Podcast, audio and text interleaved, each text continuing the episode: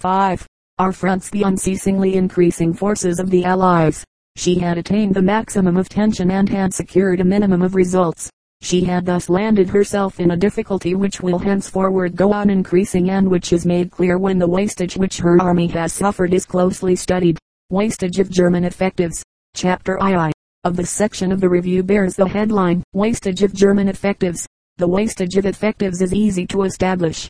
It says, we have for the purpose two sources: the official lists of losses published by the German General Staff and the notebooks, letters, and archives of soldiers and officers killed and taken prisoners. These different documents show that by the middle of January the German losses on the two fronts were 1,800,000 men. These figures are certainly less than the reality, because, for one thing, the sick are not comprised, and, for another, the losses in the last battle in Poland are not included. Let us accept them. However, let us accept also that out of these 1,800,000 men, 500,000, this is the normal proportion, have been able to rejoin after being cured. Thus the final loss for 5 months of the campaign has been 1,300,000 men, or 260,000 men per month. These figures agree exactly with what can be ascertained when the variations of effectives in certain regiments are examined. It is certain that the majority of the German regiments have had to be completely renewed. What, then, is the situation created by these enormous losses? This question is answered by a statement headed, German Troops Available for 1915. The total of German formations known at the beginning of January, says the review, represented in round numbers 4,000,000 men. According to the official reports on German recruiting, the entire resources of Germany in men amount to 9,000,000, but from these 9,000,000 have to be deducted men employed on railways, in the police, and in certain administrations and industries, altogether 500,000 men. The total resources available for the war were therefore 8,500,000. Out of these about one half, say 4,000,000, are now at the front. The definitive losses represent at least 1,300,000 men. The available resources amounted, then, at the beginning of January, to 3,200,000 men. Germany's reserves untrained. Of what are these resources composed? Chiefly of men who were entrained in time of peace, the trained reservists having almost all left the depots for the front. It has, moreover, to be noted that out of these 3,200,000 men there are, according to the statistics, 800,000 who are more than 39 years of age, and therefore of only mediocre military value. Thus there remain 2,400,000.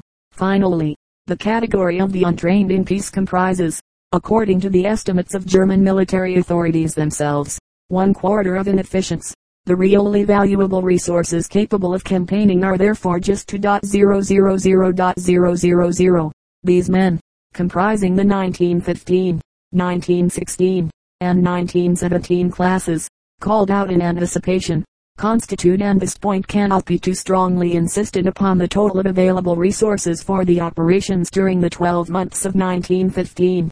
As to what the military value of these troops will be, considering the haste with which they have been trained, the formidable losses sustained in the Battle of Flanders by the newly formed corps show very clearly, their military value will be limited. German losses 260,000 a month, when it is remembered that, according to the German documents themselves, the definite loss each month is 260,000 men. It is manifest that the available resources for the year 1915 will not suffice to fill the gaps of a war of 10 months. It is then superabundantly established that in the matter of effectives Germany has reached the maximum of possible effort, if with the men at present available she creates, as it is certain that she is preparing to do at this moment, fresh formations, she will be preventing herself, if the war lasts another 10 months, as is admissible, from being able to complete afresh her old formations. If she creates no new formations, she will have in 1915 exactly what is necessary and no more to complete the existing units afresh. Bearing in mind the ways of the German General Staff, one may suppose that, disregarding the eventual impossibility of recompleting, it is still addressing itself to creating new formations, The weakness to which Germany will expose herself in the matter of effectives has just been set forth, and it is easy to show that this weakness will be still further aggravated by the wastage in the regimental orders. Praises French 75s, in the 6th installment, beginning with the field gun, the famous 75s, the compiler of the report, after rehearsing the splendid qualities of this weapon, its power, its rapidity of action, and its precision, points out that it possesses a degree of strength and endurance which makes it an implement of war of the first order.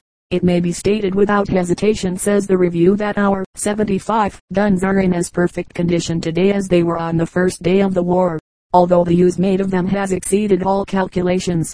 The consumption of projectiles was, in fact, so enormous as to cause for a moment an ammunition crisis, which, however, was completely overcome several weeks ago.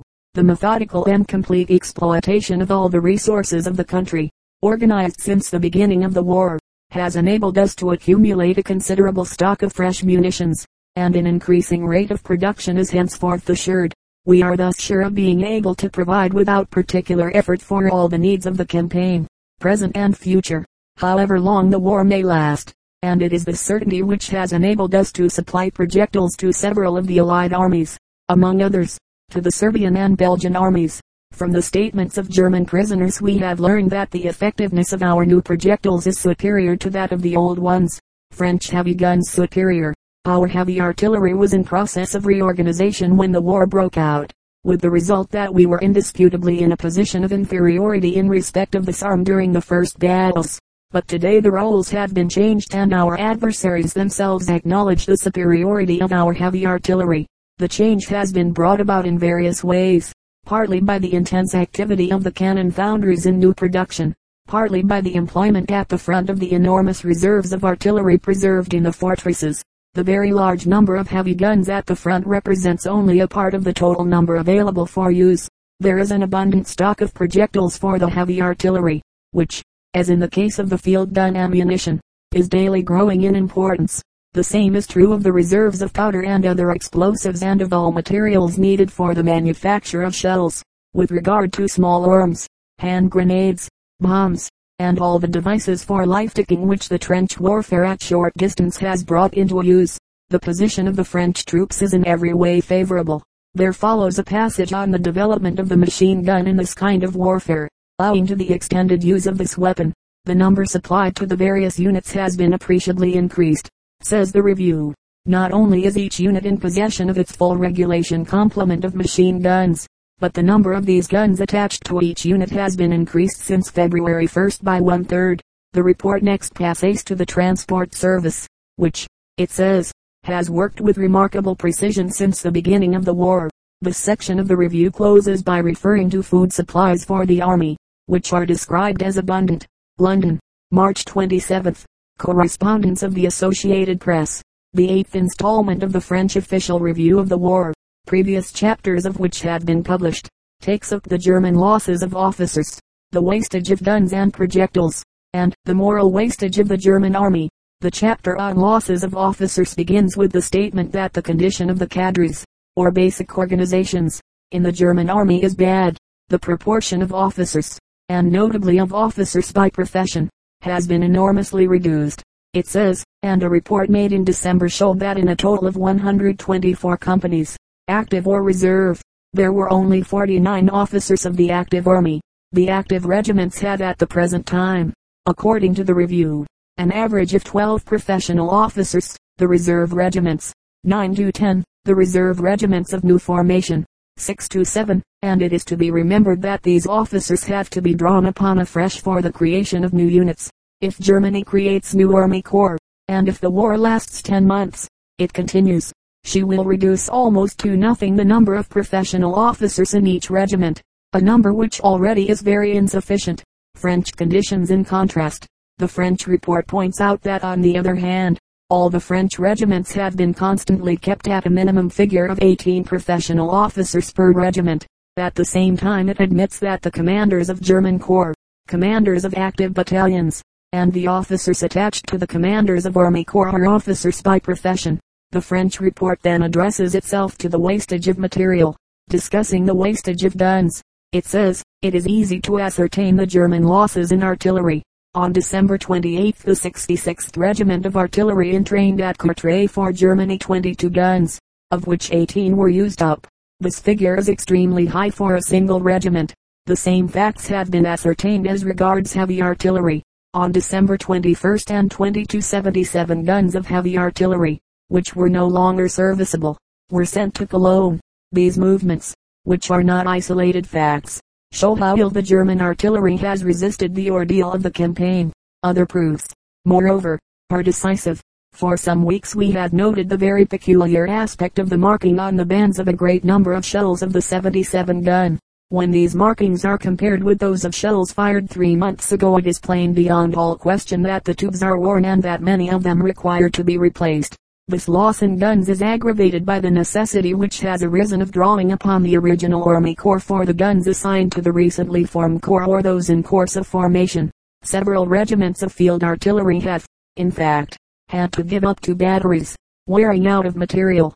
These 2 phenomena, wearing out of material and drafts upon batteries, will inevitably result either in the reduction of batteries from 6 to 4 guns, a reduction of the number of batteries in the Army Corps, or the partial substitution for 77 guns of 9 cm cannon of the old pattern, the presence of which has been many times perceived at the front.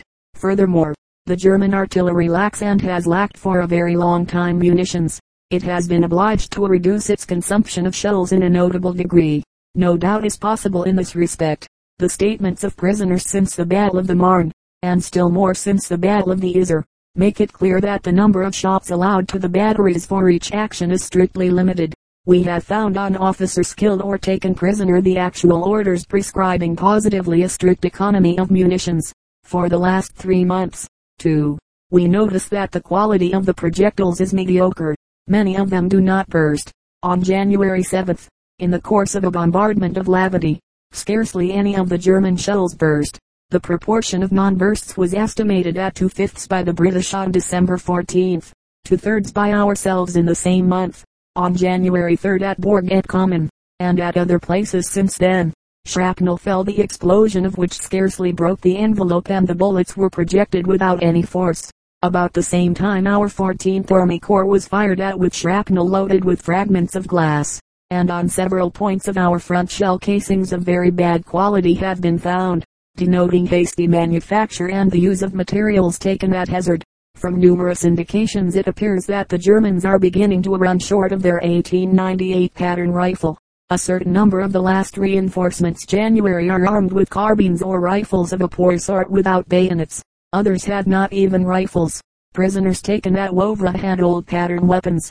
The upshot of these observations is that Germany, despite her large stores at the beginning, and the great resources of her industrial production, presents manifest signs of wear, and that the official optimism which she displays does not correspond with the reality of the facts.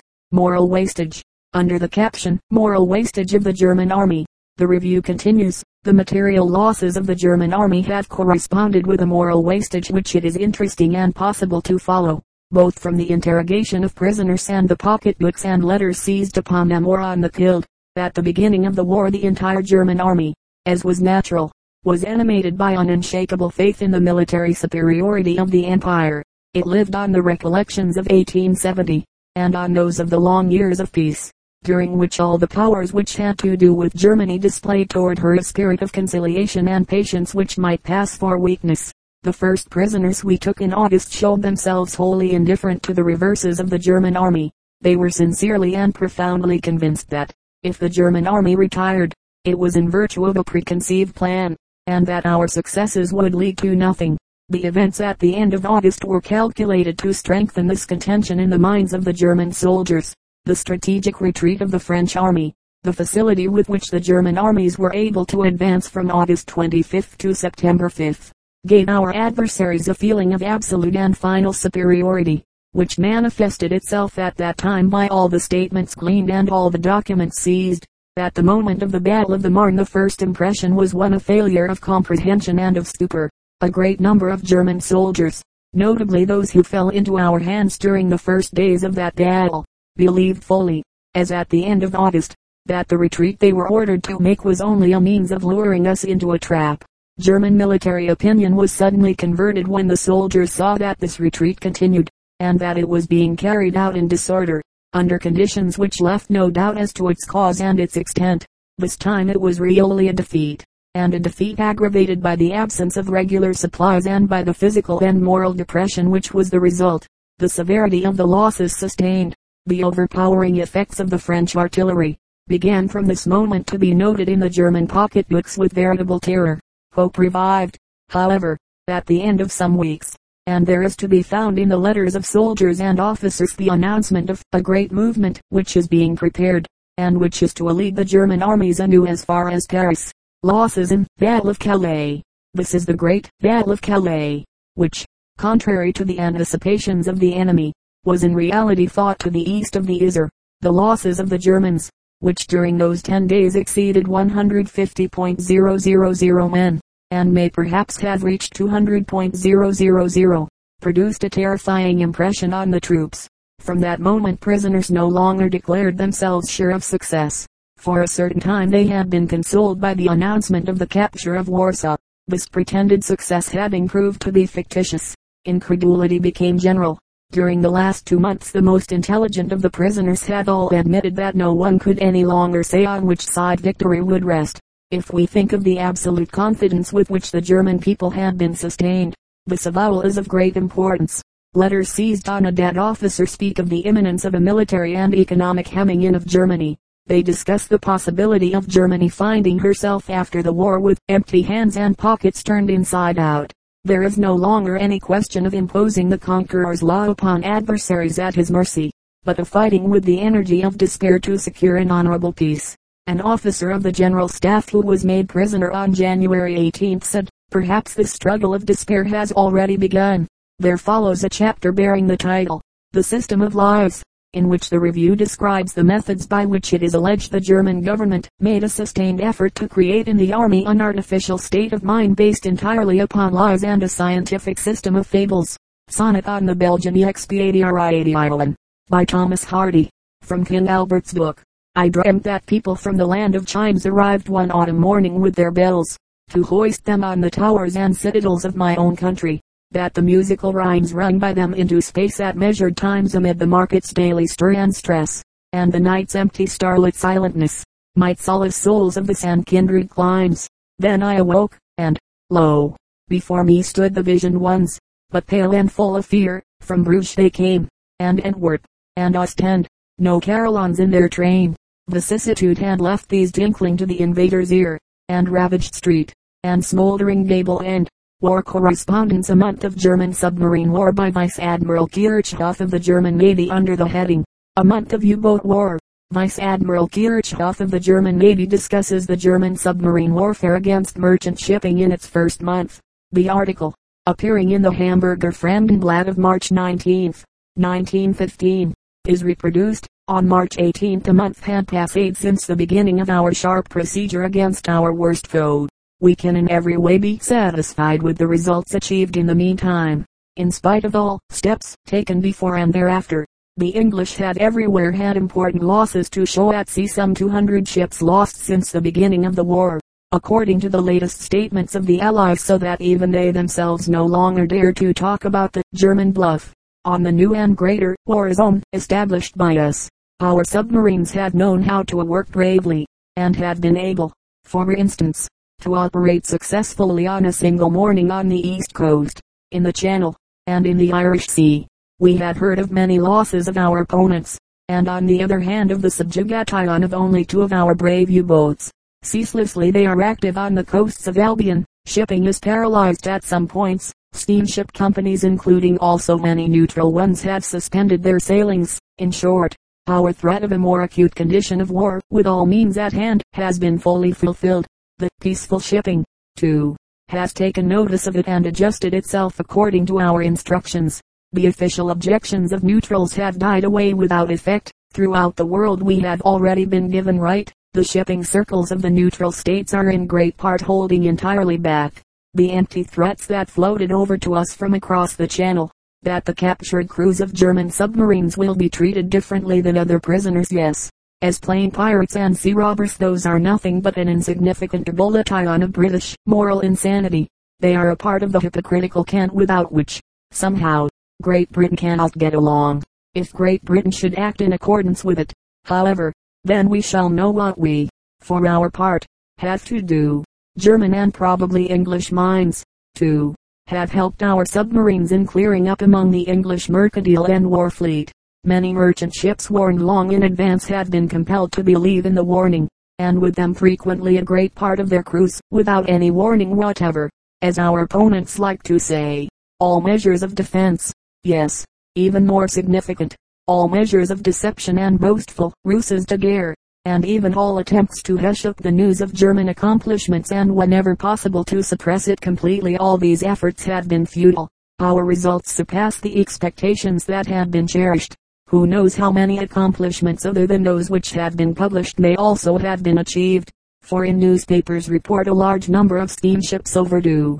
From overseas likewise we receive favorable reports about the sinking of enemy ships, but the best is the news that our submarines have succeeded in sinking 2 English auxiliary cruisers and perhaps also 1 or 2 larger English transport ships with several thousand men on board.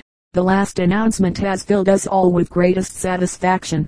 This, our latest method of warfare, is truly humane. It leads more speedily to the goal than anything else, so that the number of victims will in the end be smaller after all.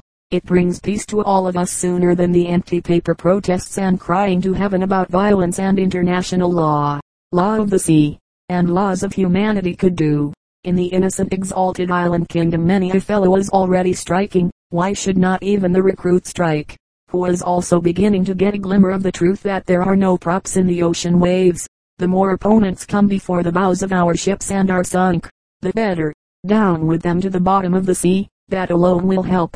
Let us hope that we shall soon receive more such cheerful news. 3 weeks of the war in Champagne by a British observer. The following article, issued by the British Press Bureau, London, March 18, 1915. Is from a British observer with the French forces in the field who has the permission of General Schaffer to send communications home from time to time, giving descriptions of the work, and c. of the French army which will be of interest to the British reader. I propose to give some account of the operations which have been in progress for the last 3 weeks in Champagne. Every day since February 15th the official communiques find something to say about a district which lies midway between Rheims and Verdun. The 3 places which are always mentioned, which form the points of reference, are Perthes-les-Hurlus, Omersville-les-Hurlus, and Beausejour Farm. The distance between the first and the last is 3½ miles, the front on which the fighting has taken place is about 5 miles, and the French have been attacking at one point or another in this front every day for the last 3 weeks. It island therefore, an operation of a different kind to those which we have seen during the winter months.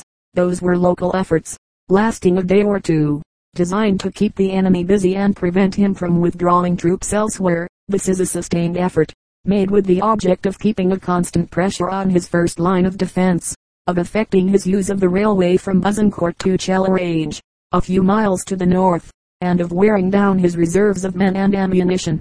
It may be said that February 15th marks the opening of the 1915 campaign, and that this first phase will find an important place when the history of the war comes to be written. We must first know something of the nature of the country, which is entirely different to that in which the British Army is fighting. It is one vast plain, undulating, the hills at most 200 feet higher than the valleys, gentle slopes everywhere. The soil is rather chalky, poor, barely worth cultivating. After heavy rain the whole plain becomes a sea of shallow mud, and it dries equally quickly. The only features are the pine woods, which have been planted by hundreds.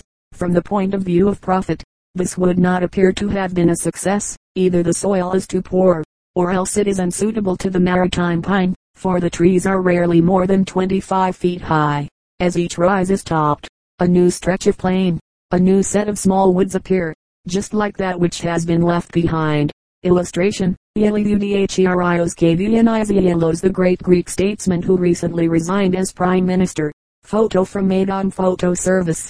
Illustration, Lord Hardinge of the Nshewarasti, who, as Viceroy, rules England's Indian Empire during the critical period of the war. The villages are few and small. Most of them are in ruins after the fighting in September, and the troops live almost entirely in colonies of little huts of wood or straw, about 4 feet high, dotted about in the woods, in the valleys, wherever a little water and shelter is obtainable. Lack of villages means lack of roads. This has been one of the great difficulties to be faced, but, at the same time, the movement of wagons across country is possible to a far greater extent than in Flanders, although it is often necessary to use 8 or 10 horses to get a gun or wagon to the point desired. From the military point of view, the country is eminently suitable for troops, with its possibilities of concealment, of producing sudden surprises with cavalry, and of maneuver generally. It island, in fact, the training ground of the great military center of Chalons, and French troops have doubtless been exercised over this ground in every branch of military operation, except that in which they are engaged at the present moment.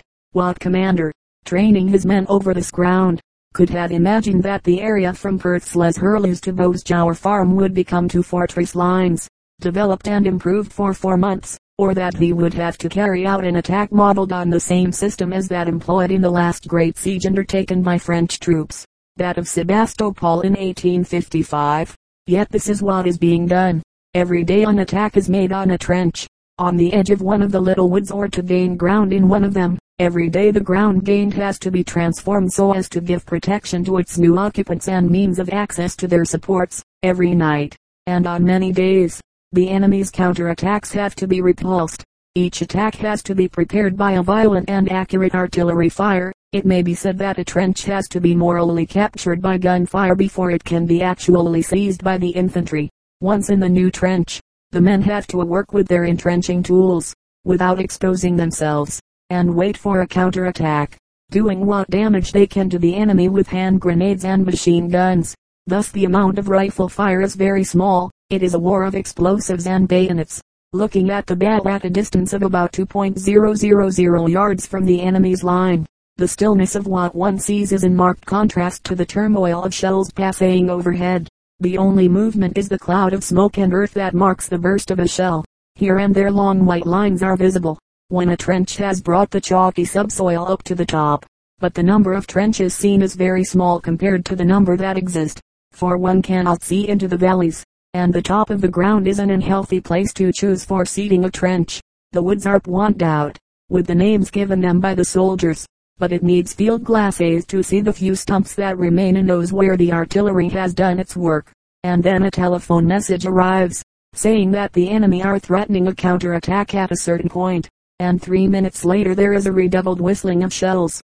At first one cannot see the result of this fire. The guns are searching the low ground where the enemy's reserves are preparing for the movement, but a little later the ground in front of the threatened trench becomes alive with shell bursts, for the searching has given place to the building up of a wall of fire through which it is impossible for the foe to pass without enormous loss. The attached map may enable us to look more closely at what has been achieved. The lowest dotted line, numbered 15, is the line of the French trenches on February 15th. They were then close up to the front of the German line with its network of barbed wire, its machine gun emplacements, often of concrete, and its underground chambers for sheltering men from the shells. Each successive dotted line shows the line held by the French on the evening of the date written in the dotted line. Thus the total gain of ground, that between the most southerly and the most northerly dotted lines, varies between 200 yards, where the lines are close together northeast of Perth's, and 1,400 yards, halfway between Westhill and Bosjour Farm. But the whole of this space has been a series of trenches and fortified woods, each of which has had to be attacked separately. Illustration: map of the French operations in the Champagne. Some of the severest fighting on the western battlefront took place in this little section of about 4 miles of trenches, lying between Rheims and Verdun. For a whole month from February 15th, the attacks were kept up by the French forces almost continuously, and the sketch gives the graphic result of changes for 3 weeks of that time. Ostensibly the purpose of the French was to pierce the German line and cut the railway a few miles to the rear. Incidentally, the French aimed to keep their opponents busy, and thus prevent any reinforcements being sent to von Hindenburg in the east. The total gain of ground that between the most southerly and most northerly dotted lines varies from 200 yards northeast of Perth's to 1,400 yards, halfway between Westhill and Bosjour Farm. But the whole of this space has been a series of trenches and fortified woods, each of which had to be attacked separately. The letters A to G in the sketch indicate the points of the severest fighting. The little fort was taken and lost 3 times before the French finally held it. We saw some of the stiffest encounters, the Germans attacking the hill nearly every day after the French captured it, and even the Prussian guard being put in. The woods at CD and E were centers of terrific combats, in which trenching and mining were continuous tasks. The redoubt at F was captured only after large losses on both sides. At the extreme west is still another wood, G, which the French attacked 3 times before they were successful in getting a foothold there. Some of the points where the fighting has been heaviest are shown in letters on the map. That is the little fort, a redoubt on an open spur, holding perhaps 500 men. This was first attacked in January. It was,